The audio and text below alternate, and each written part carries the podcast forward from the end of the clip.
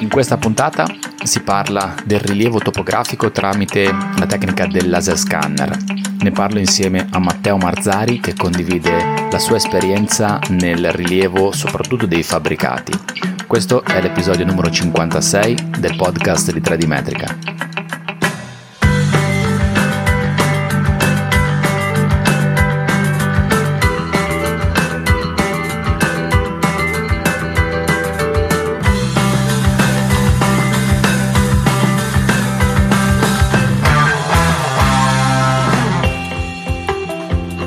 Ciao, benvenuta, benvenuto in una nuova puntata del podcast di 3D Metrica. Io sono Paolo Corradeghini e questo è il podcast dove si parla di topografia, di misure, di rilievi, di mappe, di strumenti, di software per elaborazione dati, di geomatica e di cartografia. Nella puntata di oggi intervisto Matteo Marzari. Ci siamo incontrati insieme a Matteo durante due giorni di topografia applicata in campo organizzata da Instrumetrics, Geomax, Microgeo, proprio vicino alla mia città, a, nel comune di Santo Stefano Magra, veramente a due passi da dove abito. Matteo insieme a altri tecnici era lì per seguire due giorni di topografia applicata sul campo e abbiamo uh, sfruttato una pausa pranzo per uh, registrare questa puntata del podcast. Matteo ci parla della sua esperienza diretta come topografo che è passato eh, dall'utilizzare la topografia tradizionale, gli strumenti di topografia terrestre, le stazioni totali e i ricevitori satellita- satellitari, benché non li abbia assolutamente abbandonati, è passato a utilizzare il laser scanner con specifico riferimento all'utilizzo dello scanner nel rilievo dei fabbricati, sia interni che esterni. Matteo ha condiviso la sua esperienza, ci siamo fatti una chiacchierata durante una pausa pranzo un po' rumorosa, per cui ti ringrazio da subito della comprensione. Eravamo in un bar con altre persone intorno, vicino a un cavalcavia e tra l'altro avevo dimenticato anche di portare i microfoni lavalier che di solito utilizzo per le interviste con registratori portatili, per cui abbiamo registrato tutto quanto con il registratore portatile che ha pescato veramente tanto rumore ambiente. Spero che comunque quello che ti arrivi sia utile, sia interessante. Ho cercato di ridurre il più possibile i rumori in post produzione, ma è stato un po' più difficile del solito. Prima di lasciarti all'intervista e alla chiacchierata insieme a Matteo, ti ricordo soltanto che trovi tutti i riferimenti che ruotano intorno a me e a 3D Metrica all'indirizzo web www.3dmetrica.it. Lì ci trovi tutte le puntate di questo podcast, gli articoli del blog, i video che rimandano al canale YouTube e i miei contatti e trovi anche il modo per diventare un finanziatore di 3D Metrica. Ora non ti rubo altro tempo, ti lascio la chiacchierata che io e Matteo Marzari abbiamo fatto insieme e ha riguardato l'utilizzo del laser scanner nel rilievo topografico. Noi ci sentiamo alla fine. Ciao Matteo. Ciao. Buongiorno, Matteo Marzari. Grazie di avermi invitato. Grazie a te di essere qua. Noi siamo qua perché ci siamo incontrati a due giorni di topografia applicata vicino a me, perché sei, sei in Liguria, da, da, Padova. Sì. Sei arrivato... Sono arrivato l- ieri mattina partendo alle 4. Con un po' di auto in mezzo. Un po' di auto, ma me la sono presa con calma. Stasera riparti? sì, stasera rientro e domani già al lavoro. Tu sei un topografo? Nasci come sì. topografo? Allora, noi sì, nasco come topografo, difatti il mio è uno studio associato di geometri e dopo 4-5 anni fa abbiamo deciso di implementare diciamo, la strumentazione topografica con il laser scanner.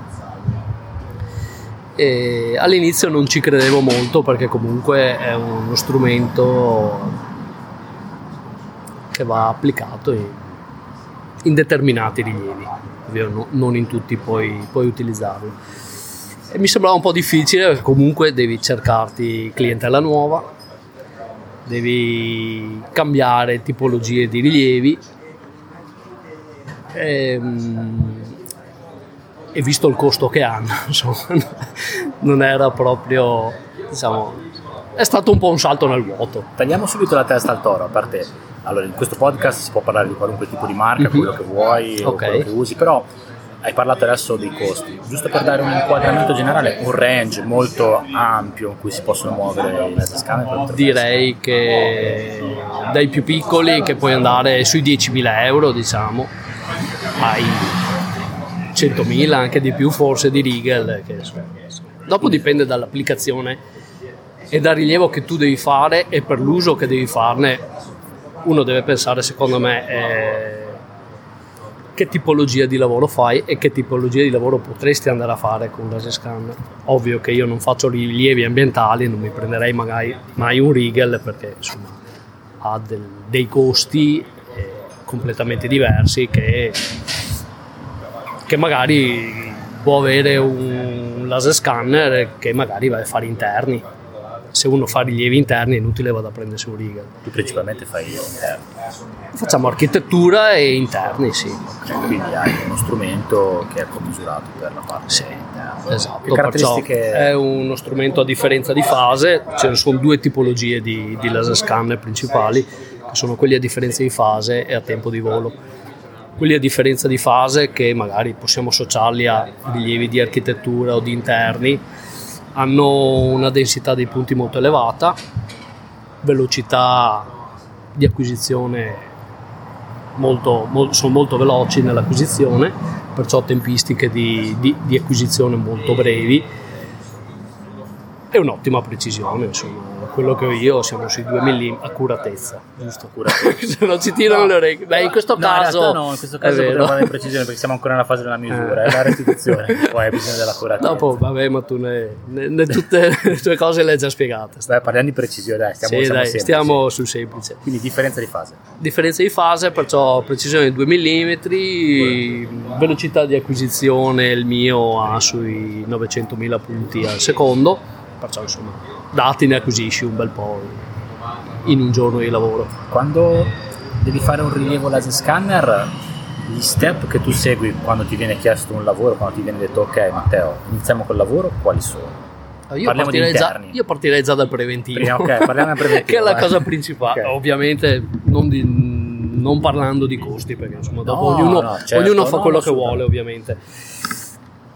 Capita sempre quasi sempre che ti dicono devo fare il rilievo di una villa, supponiamo, o magari solo dei prospetti o solo degli interni, e non ti mandano niente. È un po' difficile fare un preventivo sul niente. No? Allora, prima cosa da fare è farsi mandare o le planimetrie o comunque se devi fare magari solo gli esterni, la posizione di Google Earth, giusto per farsi, perché magari non tutti i rilievi sono vicino a casa, pensabile andare a fare un sopralluogo a 200 km se certo. dopo il lavoro non lo prendi Perciò già con Street View ti fai già un'idea di quello, le dimensioni del lotto, tutto quello che devi fare. Se sono interni tendo a farmi mandare le planimetrie, perciò quanti piani sono, la dimensione, che è molto importante perché sulla dimensione eh, dopo con la pratica riesci a capire quante scansioni riesci a fare.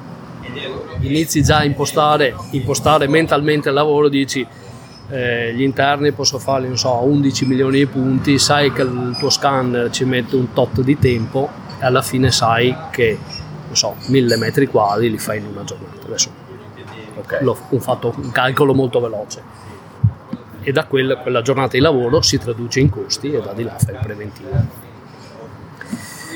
Se il preventivo viene accettato, io consiglio. Poi magari parliamo anche di quello.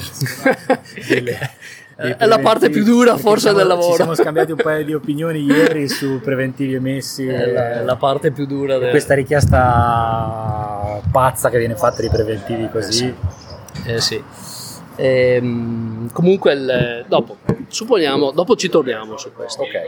Prendi il lavoro eh, se supponiamo che devi fare solo degli interni, ok? Già eh, comunque in base alle telemetrie tu ti sei già posto un'idea di come organizzare il rilievo e come e dove e qua, il numero delle scansioni da fare.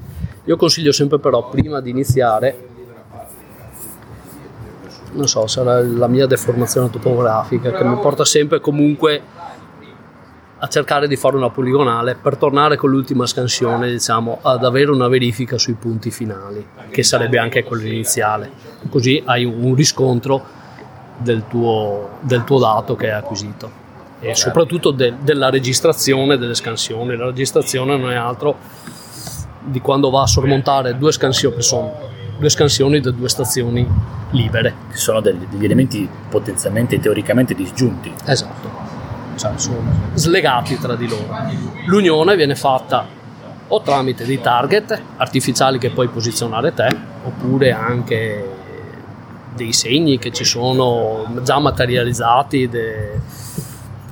e poi andarli a individuare come un punto noto.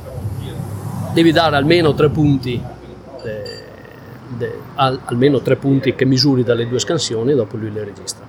Questo adesso con i nuovi software è anche stato un po' bypassato perché ormai fa la registrazione cloud to cloud, perciò insomma viene anche molto più precisa perché tiene praticamente quasi tutta la geometria della scansione in considerazione invece che solo i tre punti. Tre punti potresti averli magari tutti allineati, se uno non ha molta esperienza, allineati tutti su una retta e già da di là insomma, inizi a avere un po' di difficoltà. Perciò io consiglio comunque all'inizio del lavoro, appena arrivi, di farsi un giro dell'immobile che devi misurare. Fai un giro e già inizi a, a organizzare mentalmente la posizione delle scansioni perché è inutile andare a fare, non so, su 500 metri 200 scansioni. Sì, avrò una nuvola molto densa che dopo che mi si trasforma in gigabyte che non riesco comunque faccio difficoltà a gestire. Perciò io consiglio sempre di farsi un giro del, dell'immobile o dell'oggetto che devi comunque misurare e già avere un'idea di dove posizionarlo. Da di là inizi.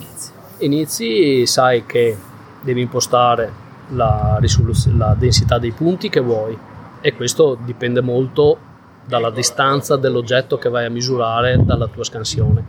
Cioè se un oggetto a 3 metri o comunque un ripostiglio. Inutile che lo metta a 28 milioni di punti, che ho un punto ogni 3 mm, non ha nessun senso. Faccio con meno densità e, e un'acquisizione molto più veloce. Se vuoi impostarlo la scansione a colori e dopo anche la qualità del punto, come dicevano oggi, il, che numero di volte che lo scanner va a misurare quel punto, perciò è proprio la qualità, fa, va a fare la media di tutte okay. le misure su quel punto. Quindi partiamo da quest'ultimo punto qua, tu hai la possibilità per migliorare la precisione della misura di ciascun punto di dire allo scanner guarda questo punto me lo registri 1, 2, 3, sì, 5, il mio volte. arriva fino a 8 mi pare questo non vuol dire che lui ti registra 8 punti ma ti fa la 8 registrazioni tiene la media e poi ti dà un punto. Perciò la densità dei punti è sempre quella. Ok. Tu sono due, slegate le due cose. Tu puoi mh, mm, dire allo scanner la densità dei punti che vuoi e la qualità di, di quella densità okay. su ciascun la, punto. Esatto, su ciascun punto lui so, se metti la qualità 8x misura 8 volte lo stesso punto e tiene la media okay. perciò ha una nuvola molto più precisa quanto ci metti a fare una scansione ad esempio di una villa di due piani? Adesso metto, butto giù 200 metri quadri in pianta. 200 metri quadri in pianta. Io ho sempre un calcolo mio mentale. Vai, allora dici il tuo calcolo. Una tipologia normale. Perciò un'abitazione, non stiamo parlando di open space che magari hanno delle caratteristiche diverse o, o immobili molto frazionati all'interno con tante pareti, tante... un immobile normale, un'abitazione. Secondo me io ho il calcolo che riesce a fare una stazione, ogni, una scansione, scusa, ogni 9-10 metri quadri.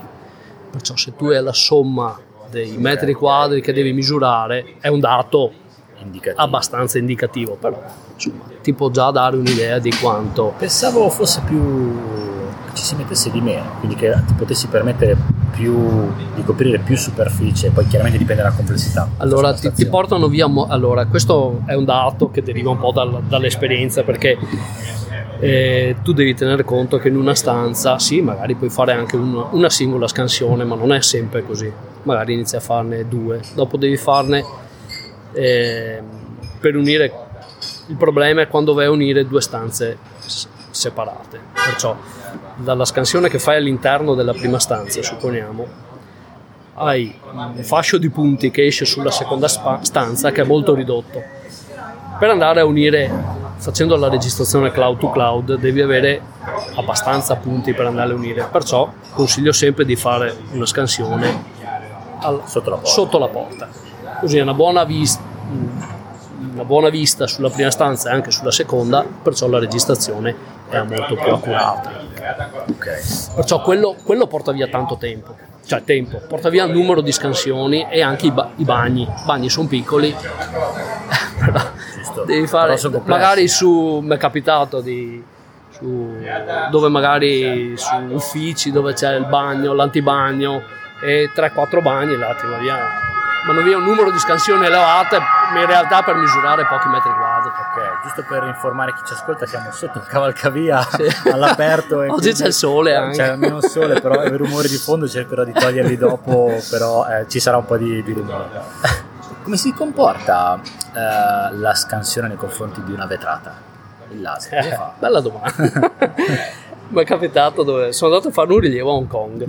A Hong Kong? Sì, era tutto a vetri, praticamente. Dovevo fare solo gli interni e questo era per... ehm, per eh, dovevo studiare gli arredi. Ok, Siccome erano tutti arredi fatti su misura, che costavano un sacco. questo personaggio un milione e quattro solo di arredi. Perciò insomma capirai insomma, l'importanza. Ehm, E, però era classico Grattacielo. grattacielo, tutto a vetri e avevano bisogno di capire dal, diciamo, dal profilo quanto era, dove era posizionato il vetro. Ok. Il vetro non lo misuri Passi, o comunque laser se magari ci sono le, le vetrocamere magari con, con vetri molto più densi qualcosa ti arriva ma non puoi fidarti Ok. c'è una nuvola molto sporca con parecchio rumore io non mi fido cosa mi ero escogitato basta attaccarci un, un foglio di carta perciò qualcosa che non ti faccia spessore perché deve avere la misura precisa e qualcosa che sia facilmente rimovibile senza andare a rovinare anche quello che c'era. In quel caso era un cantiere, perciò non c'erano. Però ho trovato, se posso dare un consiglio, Certo. ci sono. Non è topografico, ci sono le lavagne, quelle elettrostatiche, sono dei fogli che comprate su Amazon, 80 per un metro, perciò non è un foglio a 4 che magari hai pochi punti, magari comunque su una vetrata di 3 metri dovresti iniziare a mettere parecchi fogli per avere diciamo, la superficie de- del- completa del, del vetro. Ho acquistato questi fogli, sono elettrostatici, perciò appena li attacchi al vetro si incollano e li rimuovi senza, non devi portarti via scotch.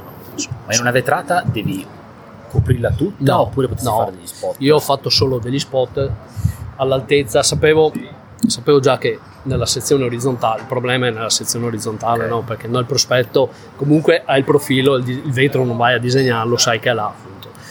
E il problema è nella in planimetria. In planimetria devi avere la posizione corretta, perciò non serve che copri tutta la vetrata. Sai che magari per agevolare anche il post processing, dove sai che magari la sezione orizzontale magari la fai ad un metro generalmente, per- o un metro, un metro e mezzo per andare a, a prendere le finestre, basta che metti il vetro a circa Ok. un metro, un metro, e il, scusa, la- il foglio di carta a un metro, un metro e cinquanta, perciò tu quando vai a crearti la tua sezione su uno dei punti vai a tagliare anche dove era posizionato il foglio di carta e la profondità del, del vetro dal, dal Ok, telaio. Chiaro. Visto che adesso mi hai parlato di questo lavoro a Hong Kong e in apertura hai parlato di, del momento in cui hai, hai guardato verso il laser scanner, hai dovuto anche un attimo ripensare ai tuoi clienti. Chi sono adesso i tuoi clienti principali? Nessuno di quelli che avevo prima. Quindi da topografo, Allora, prima inizi- topografia, eh, stazione totale, Sì, sì, cioè, GPS. cioè, fai- hai- ancora questo strumento? sì, sì, sì, no. Anzi, anzi, non potrei non farlo Ok, perché mi poi piace parliamo stare fuori. questo, ok. Eh, all'inizio ho iniziato a andare a promuovere lo strumento tra, ai miei clienti che ho già, perciò clienti da ma proprio decenni, ventenni, insomma. Perciò. Però non era la tipologia di clienti ideali perché facevano altre cose. Perché magari sono abituati, il rilievo se lo fanno loro e dicono vabbè ma comunque un rilievo laser scanner ha un costo perciò devi andare a cercare il cliente ideale che, che c'è margine, cioè che per esempio ho fatto anche barche, Ok. eh, rilievi di barche, rilievi di mobilio dove vengono richieste determinate precisioni. Pensiamoci su un immobile magari storico che non c'è nessun muro a 90 gradi, non c'è nessun muro per, per verticale, là il mobile devi costruirlo, se devi farlo su misura devi avere tutte le dimensioni, perciò è necessario. necessario. Con la nu- eh, trovo che il laser scanner sia lo strumento ideale in tempo per la velocità di acquisizione e la precisione con cui vai a misurare l'oggetto. Quindi hai dovuto, è cambiato Oh, siccome non è facile trovarsi nuovi clienti, mi sono fatto il sito. Ho detto se non riesco ad andare io da loro, verranno loro da me. Ed effettivamente è stato un riscontro che dato- non ci credevo, però su un consiglio di un amico eh, ha detto ma sì, fallo, vedrai che c'è un ritorno. E, ed, effettivamente se riesci a pubblicizzarlo bene, insomma, vengono loro in cerca di te. Bene, questa è una cosa positiva. No, no, parla- io lo consiglio vivamente, anche se ero il primo a non crederci, adesso mi sono Ok. ricreduto completamente. Ehm, il prodotto del laser scanning è una nuvola di punti. Alla fine sì, il dato finale è proprio una nuvola di punti, e perciò lui proprio misura singoli punti nelle tre dimensioni x, y, z, e tre coordinate, scusa. E, e acquisisce anche lui già di default la riflettanza, perciò eh, in una scala di grigi lui va a posizionarlo in base al materiale con- con- che va a colpire col laser quanto riflette, va ad associarci, associarci Ciarci? chi lo Gli sa, va ad associare? ci va ad associare un- una gradazione di una scala di grigi. Però prima hai parlato. di- Perciò Vai, punti molto scuri riflettono meno, punti molto chiari riflettono molto di più. Proprio eh, nel software ti dice anche la riflettanza proprio come dato. Ok. Quando vai a, cli- a vedere, a interrogare il punto ti dice anche la, la La riflettanza. sì. Prima però hai parlato anche di nuvola colorata. Sì. Come si fa a fare una nuvola colorata? La nuvola colorata mh, praticamente vai ad associare un valore RGB a- ai singoli punti e questo viene fatto dal- da una fotocamera che può essere esterna ma io non la consiglio perché comunque hai dei problemi di parallasse e dopo magari supponiamo che vado a misurare uno spigolo di un fabbricato potrebbe essere che mi vada a colorare i punti dietro lo spigolo col colore magari de- del fabbricato, Ok. ok? Se invece hai una, fo- una fotocamera che è coassiale al laser, hai esattamente, sai che quel pixel è associato a quel punto perché è coassiale, non è il problema che dicevamo prima di parallasse, perciò se uno deve acquistare un laser scanner direi assolutamente con camera coassiale, adesso sono quasi tutti così. sì. Allora, il laser scanner ne parlavamo ieri. E il colore ti dà, oltre che solo il colore, ti dà un... Io generalmente i miei rilievi li imposto sempre, gli esterni li faccio sempre a colori, anche se non mi viene richiesto al cliente. Perché comunque se devi andare a disegnare prospetti hai una sensibilità di quando vai a restituirlo Certo. che è completamente diverso di una scala di grigi che come dicevamo prima eh, potrei magari io faccio rilievo il mio collega fa la restituzione grafica su una scala di grigi magari due punti magari di materiali diversi che magari hanno la stessa riflettanza magari dovresti andare a riprodurre non so magari una cornice di una finestra magari ti sfugge. Invece a colore la vedi Ieri eh, parlavamo del fatto che queste tecnologie di rilievo 3D, la fotogrammetria e il laser scanner, sono tecnologie che eh, fanno, tra virgolette, gola, nel senso che sono percepite come tecnologie semplici.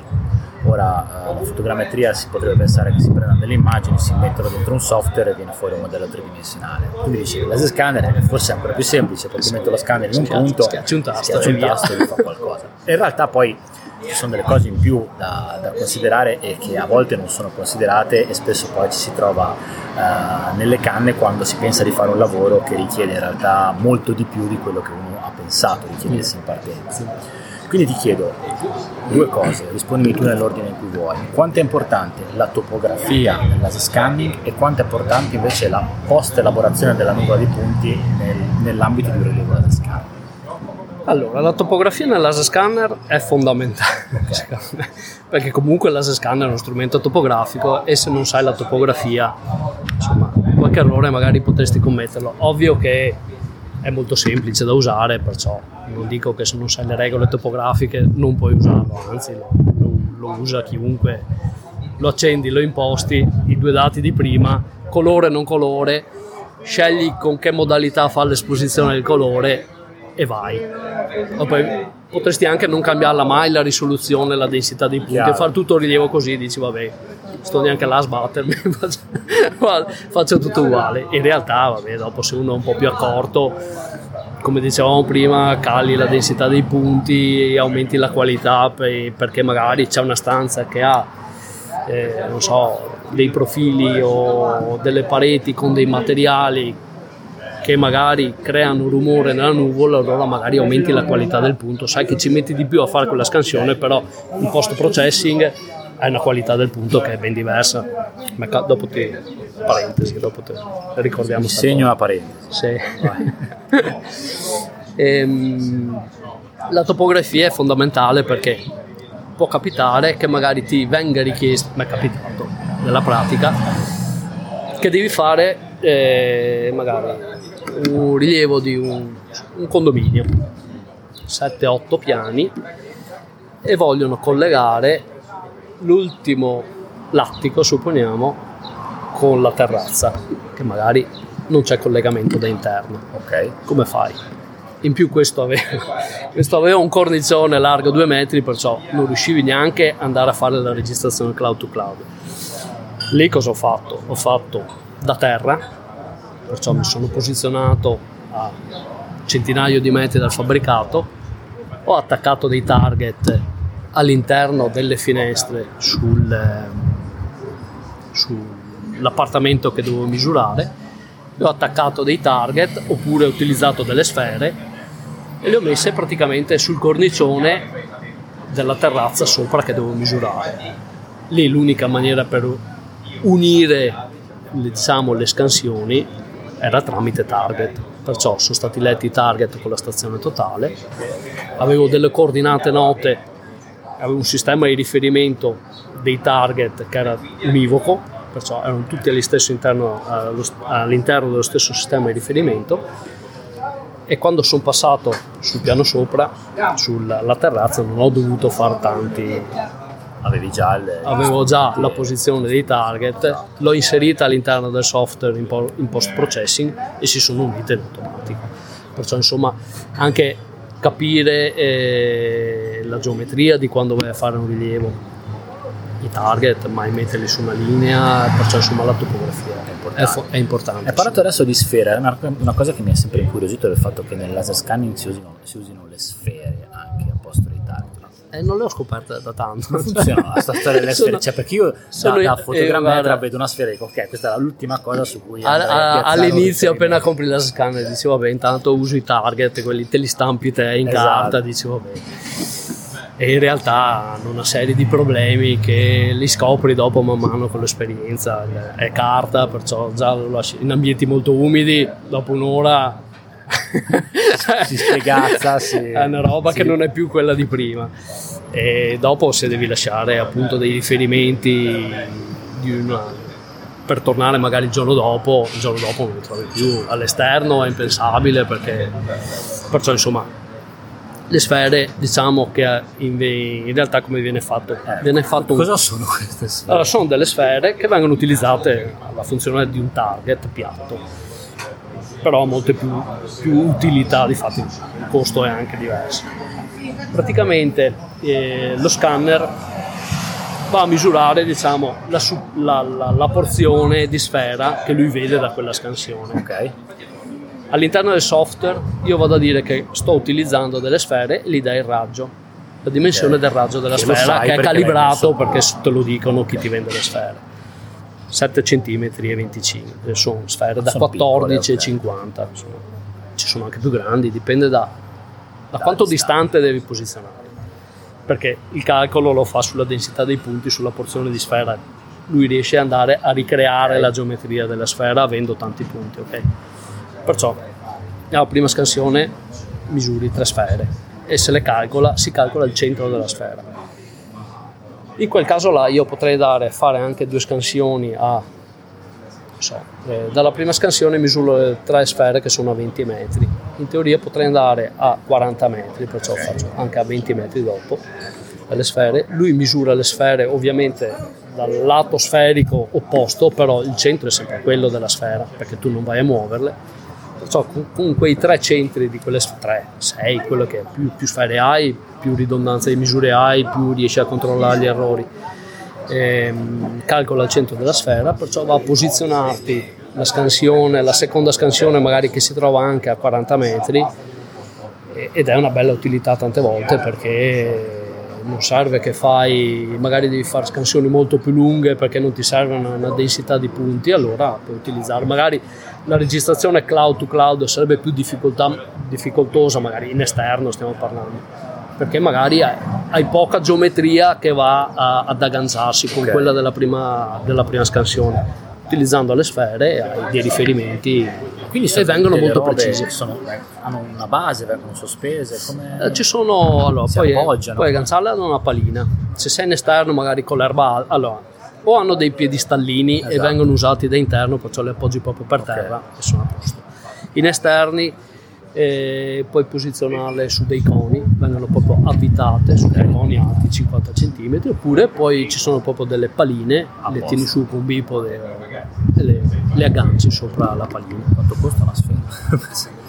Dagli 80 ai 100 ah, euro. quindi... Insomma, un set di sfere da 6, da 6 sfere sei sui 600 euro. Però se ne vale la pena, e io le ho usate una volta che avevo noleggiato la scanner e mi hanno dato anche le sfere da di là. È una droga. Uso le sfere. Uso, no, no ma anche sfere. è molto più veloce perché quei target, eh, quelli che, che ci si stampa sulla carta, comunque per attaccarli usi lo scotch e ora che li posizioni, dopo togli, metti, togli, metti, ci perdi tempo. La sfera monti il piedistallino e in 20 secondi sei già operativo e le sposti in maniera, in, velo- in, maniera, in velocità veramente. O se no posso consigliare, ci sono dei target anche perché non escludo completamente i target piatti perché su, su corridoi, perciò ambienti molto stretti e lunghi, se hai un target alla fine e un target all'inizio, ovvio che devi avere anche delle sfere più possibili vicini a, alle pareti per avere Chiaro. una compensazione nell'altro senso, ok? Però eh, un target è sempre utile, perciò se posso consigliare un target piatto, ci sono anche quelli elettrostatici che invece installare con lo scotch sono fatti di un materiale che non risentono del, dell'umidità, perciò lasciate anche là tre giorni e restano lì. Okay. Al limite se sai che devi lasciarli ci metti un pezzo di scotch, però quelli elettrostatici, una volta che li, li attacchi al muro, a qualsiasi materiale, restano là. Quindi, eh, tornando alla seconda domanda, qual era? Quanta parte ti. la post produzione, post elaborazione, ah, quanta parte ti porta via? Quanto è importante trattare la nuvola di punti dopo una scansione? Allora, dipende da cosa ti, ti, richiedono. Adesso i software di adesso sono molto performanti, sia in tempi di, cioè, nelle tempistiche io mi ricordo 4-5 anni fa con le vecchie versioni del software che avevo, iniziavi a unire 100 scansioni, stavi là giorni. perché non c'era la registrazione cloud to cloud, facevi tutto con target e quando andavi a chiuderti sul primo target eh, dovevi fare i salti mortali, dovevi iniziare a capire qual era la scansione che magari aveva più, più errore, dovevi andarla a riposizionare, togliere dei target, dovevi fare un po' di, di passaggi. Adesso 100 scansioni con le sfere, le unisci in un paio d'ore. Però la nuvola potrebbe essere rumorosa, cioè questa cosa qua del sì. rumore della nuvola dei ponti è una cosa che va trattata. Va trattata risente molto del materiale che vai a misurare, okay. cioè è solo sul materiale il rumore in sostanza. E... All'inizio sì, e le prime volte che lo usavo mi veniva da... No, dipende, allora cosa devi farne della nuvola, secondo me. Se devi darla al cliente, ovvio che si inizia a dargli una nuvola, magari sei in un cantiere, supponiamo, ci sono gli operai che si muovono di qua di là, e, e, riflessi magari di specchi o materiali che non puoi dare al cliente una nuvola sporca con tanto rumore ti dice fa fatica anche certo. a leggerla perciò là in post processing devi andare a eliminare diciamo tutti eh, le persone, gli oggetti diciamo, che creano rumore all'interno della nuvola e cercare di dare a, all'utente finale, al tuo committente, una nuvola più pulita possibile perché lui dopo possa farsi tutti i suoi disegni, le sue considerazioni, tutto quello che deve Ci sono fare. degli automatismi che ti aiutano a farlo? Ci sono alcuni software, sì, ti danno, li selezioni delle, super- delle aree e gli dici magari escludimi le persone, lui riesce a capire eh, in base stacca. geometrie cosa si stacca dal suolo e te- te- ti chiede la conferma ovviamente Ok. e poi anche mette lì in regioni a parte, le chiama regioni per accenderle e spegnerle Ok. senza eliminarle completamente, non si sa mai. Dici Magari sbagli a tol- magari calcola qualcosa di diverso e dice ah no, mi serviva, dopo andare a ricreare i punti devi ritirarti sulla scansione e registrare. È Le un da sistema parte. abbastanza intelligente. Funziona come i layer di AutoCAD. Qual è l'output che poi dai normalmente al tuo cliente? Allora, mi- sulle navi mi è stato richiesto imbarcazioni, eh, solo la nuvola di punti. Pura, semplice. perché semplice. dopo sì, registrata, là in realtà eh, c'è, c'è anche poco rumore perché comunque mi era richiesto proprio solo lo scafo, loro dovevano Da andare, esterno. Sì. Ok. Loro dovevano solo andare a rifare lo scafo e volevano farlo uguale identico com'era, perciò un rilievo che mi ha spiegato appunto l'architetto che dopo sarebbe intervenuto nel restauro mi ha detto che un rilievo di una barca era un 28 metri per 6 non ricordo le, le dimensioni all'incirca era così. Ci avrebbero messo in tre circa una settimana. Tu con, de- con delle precisioni già al centimetro mi ha detto che si accontentavano io ci ho messo una mattina Ok. Molto bene. una mattina in, uno- in un operatore. Perciò potrebbe essere appunto la richiesta finale potrebbe essere solo la nuvola. E mi è stato- la maggior parte delle richieste è un semplice 2D, perciò in architettura, pianta, sezione prospetti, ok. classico. Classico. E ho fatto dei rilievi di macchine industriali, là ti chiedono il 3D modellato e quella è la cosa più delicata che abbiamo fatto sicuramente perché ti danno delle tolleranze molto strette intorno ai 2-3 mm e già se vai a misurare con uno scanner che è 2 mm vuol dire che in post processing Qualcosa ci lasci giù. qualcosa ci lasci sempre, Certo. perciò insomma inizi a dirgli, a chiedergli ma se invece che due sono quattro, perché insomma qualcosa ci lasci. Per forza dopo dipende anche dal rumore, non puoi saperlo all'inizio. Una macchina industriale è fatta, è metallica, perciò eh, è un po' difficile capire Certo. che dato hai alla fine. E ce l'hai solo quando fai la, la registrazione delle scansioni, perciò là insomma eh, ne abbiamo fatte due in realtà di impianti, due macchinari che dovevano andare a sostituire altri due macchinari nuovi, perciò volevano sapere esattamente la conformazione. Lì è stato richiesto un modello 3D proprio de- Ok. di tutte le parti della macchina che ci chiedevano. Se io faccio una scansione di, una- di un edificio, una, di una villetta, e metto lo scanner a terra, chiaramente lo scanner ha dei punti ciechi. E tipicamente il tetto non lo riesco a scansionare. La, laser scanning e fotogrammetria si possono integrare? Sì, anzi, eh, forse è la, è la cosa migliore per avere, diciamo, non avere appunto punti, punti morti, diciamo, comunque che non hai il dato, tipo la copertura degli edifici.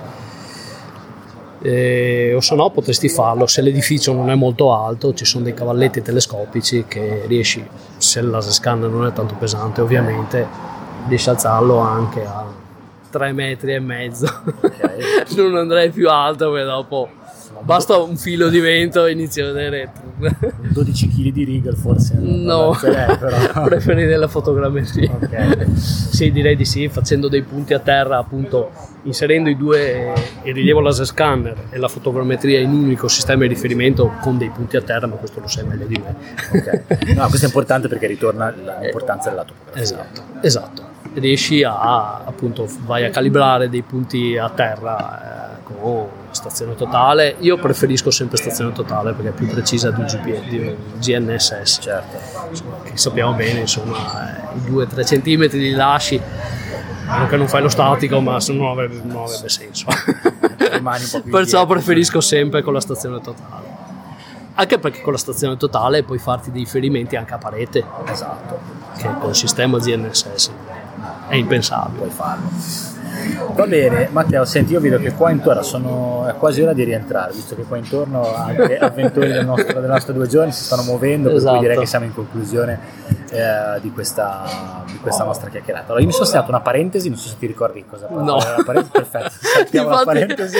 Chiudiamola. Metto una X sulla parentesi e l'ultima tua considerazione, una considerazione e ti chiedo uh, questo eh, rilievi di tipo che restituiscono un dato tridimensionale, quindi fotogrammetria, eh, laser scanning, noi ci siamo già confrontati su alcuni lavori che potevamo fare insieme, su mm-hmm. preventivi, ora c'è la tendenza adesso a chiedere dato 3D e a chiedere preventivi a manetta, come se non ci fosse un domani. Eh, la tua esperienza è molto singolare, mi hai dato dei numeri, non so se li vuoi ridare. Sì, sì, beh, non, ho, non ho problemi. sono abbastanza indicativi. Eh, qual è la tua considerazione sul mercato che c'è in questo momento, sul rilievo, in questo caso laser scanner, e quello che viene percepito da parte del cliente finale di un rilievo laser scanner? Allora, eh, la domanda è molto interessante perché secondo me, oggi come oggi, il, ormai se ne parla talmente tanto di soprattutto droni adesso, sì. però insomma alla fine il risultato è sempre a nulla dei punti, se vuoi fare interni insomma andrei sempre sulla scanner. Adesso tutti ne sentono parlare e tutto sembra semplice e perciò ci sono molte richieste. Sinceramente ti dico, quest'anno siamo a maggio come ti dicevo, ho già fatto 65 preventivi, il che è indicativo indicativo di due cose. Indicativo che, che potrei e... magari averli presi tutti, ma non è così. magari. E, è indicativo nel fatto che la, la, la tecnologia che abbiamo a disposizione adesso è sulla bocca di tutti, tutti la conoscono, oddio, la conoscono, ne sentono parlare, perciò si approcciano a questa tecnologia e magari ci vogliono provare a vedere cosa viene fuori da, da uno scanner. Perciò tantissime richieste di preventivi pochissimi preventivi presi, okay. pochissimi insomma, il giusto, percentualmente però percentual, è, è, molto bassa, okay. insomma, perciò meno del 50% sicuramente. Mentre col lavoro topografico che facevo prima, 100 preventivi, 90 presi. È molto indicativo sto dato perché mh, il rilievo è molto semplice, cioè, potremmo fare anche dare dei dati, cioè una giornata di rilievo, una giornata di rilievo. ti chiedono il classico villetta, due piani, quello che dicevi prima, 400 metri di villetta. 6 ore di acquisizione, torni a casa e dici finito il rilievo, tutto, sono a posto. Post processing, piante, sezioni, prospetti, 4 sezioni, 4 prospetti, 5-6 giorni. Sì. Finisce lì? Lavorando anche di sera, dopo, dopo, cena. Dopo dipende anche dal grado di, di, di, precisione che ti richiedono ovviamente. Però insomma se ti richiedono una scala 1,50 ho un esempio molto lampante ho fatto un rilievo di un interrato a Milano, di un autosilo interrato era distribuito su tre livelli ho messo un giorno a acquisirlo, penso 15 giorni a restituirlo perché non c'era niente di ortogonale ed era, il muro era tutto grezzo, perciò non avevo una, pali- una parete intonacata lì, aveva tutta una serie di riseghe okay. che la, quando vai a, a, ridisegnare la polilinea, cioè, solo a fare la perimetria ci perdi una vita. Vabbè. Perciò eh, molte richieste, eh, però ci stiamo scontrando in un mercato che secondo me eh, sì, eh, forse percepisce che l'acquisizione è così, l'acquisizione è molto veloce, però il post processing non lo è spesso. Perciò è un po' demoralizzante questa cosa che ha un po' sminuito tutto quello che c'è dopo, perché l'acquisizione è abbastanza semplice. Però insomma, quando vai...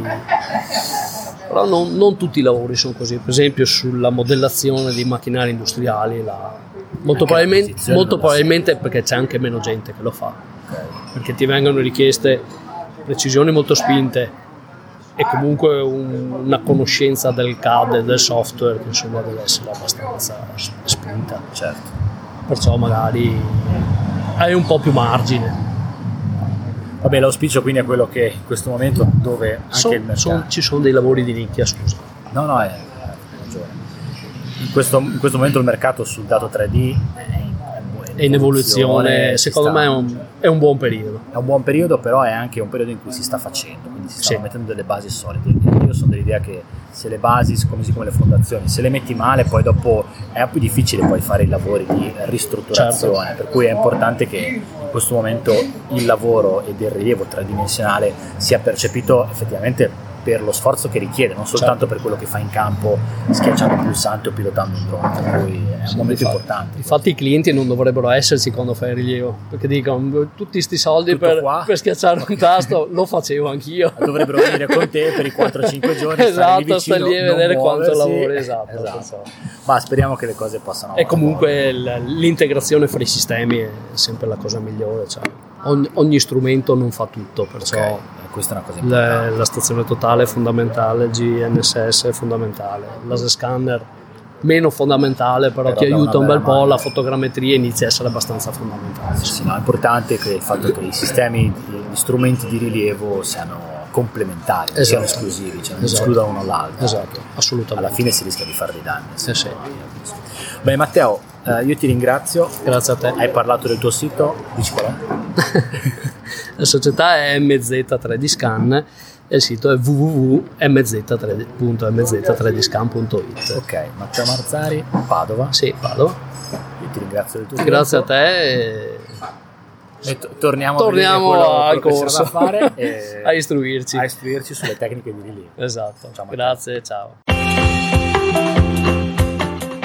Spero che quello che Matteo ci ha raccontato sull'utilizzo dello scanner, sulle possibilità del laser scanner nel rilievo di edifici interni e esterni sia stato interessante, sia stato utile per te e magari ti abbia fatto venire l'interesse e la curiosità di approfondire un po' di più questa tecnica di rilievo. Il laser scanner è una tecnica di rilievo topografico molto interessante che in maniera molto veloce ti permette di registrare un sacco di dati di tipo tridimensionale di quello che sta intorno allo scanner, sia che tu sia all'interno di un edificio, sia che tu sia all'esterno. A seconda poi degli ambiti potrai usare scanner con caratteristiche diverse, ma il dato in output è davvero molto interessante. Mi è piaciuto il fatto che eh, abbiamo ricordato nella nostra chiacchierata che la topografia è comunque sempre imprescindibile, per cui non dobbiamo dimenticarci di quello che ci sta dietro e la teoria e i concetti della misura per applicarla poi anche alla scansione laser, perché non è così immediato fare una scansione laser, cioè non si può mettere uno scanner in una posizione, schiacciare un pulsante e il rilievo è fatto. Ci vuole qualcosa di più sia da un punto di vista di conoscere quello che c'è dietro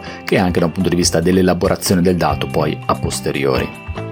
Io ti metto nelle note dell'episodio il riferimento online al sito web di Matteo Marzari che ringrazio ancora tantissimo della sua disponibilità e per, averci, per avermi concesso questa chiacchierata insieme a lui durante una pausa pranzo. Spero che la qualità audio sia stata sufficiente per farti arrivare il messaggio e farti capire un po' quello di cui abbiamo parlato. La prossima volta cercherò di non dimenticarmi i microfoni lavalier e cercheremo di trovare un posto un po' più silenzioso e più consono alla registrazione di un podcast. Però penso che sia importante anche cogliere le occasioni che ti si presentano, per cui il rischio era di non poter fare questa registrazione, quindi ho scelto di farla lo stesso e spero che possa andare bene comunque per tu che l'hai ascoltata. Ti ricordo che puoi trovare tutte le informazioni che mi riguardano su www.tradimetrica.it, ma se vuoi mandarmi un messaggio diretto o vuoi comunicarmi qualsiasi cosa che riguarda il podcast, che riguarda la comunicazione di materiale, contenuti che riguardano la topografia, lo puoi fare su Telegram a telegram.me slash Paolo Corradeghini. Sempre su Telegram trovi il canale Telegram di 3D Metrica, telegram.me slash 3D Metrica a cui ti puoi iscrivere per ricevere ogni giorno degli aggiornamenti che riguardano il mio lavoro sia sul campo che in ufficio e anche durante gli eventi a cui partecipo, sia i corsi di formazione che altri eventi, fiere di settore. Proprio in occasione di, di, questo, di questa due giorni di topografia applicata sul campo ho un po' bombardato il canale Telegram con aggiornamenti e foto di quello che succedeva in quei due giorni che spero possano essere stati interessanti agli iscritti al canale. Se preferisci altri modi per connetterti con me sul blog tradimetrica.it trovi altri modi per farlo, trovi i miei canali social network, trovi anche il mio numero di telefono e la mia email e sempre su tradimetrica.it trovi anche la possibilità di diventare un finanziatore di Tradimetrica.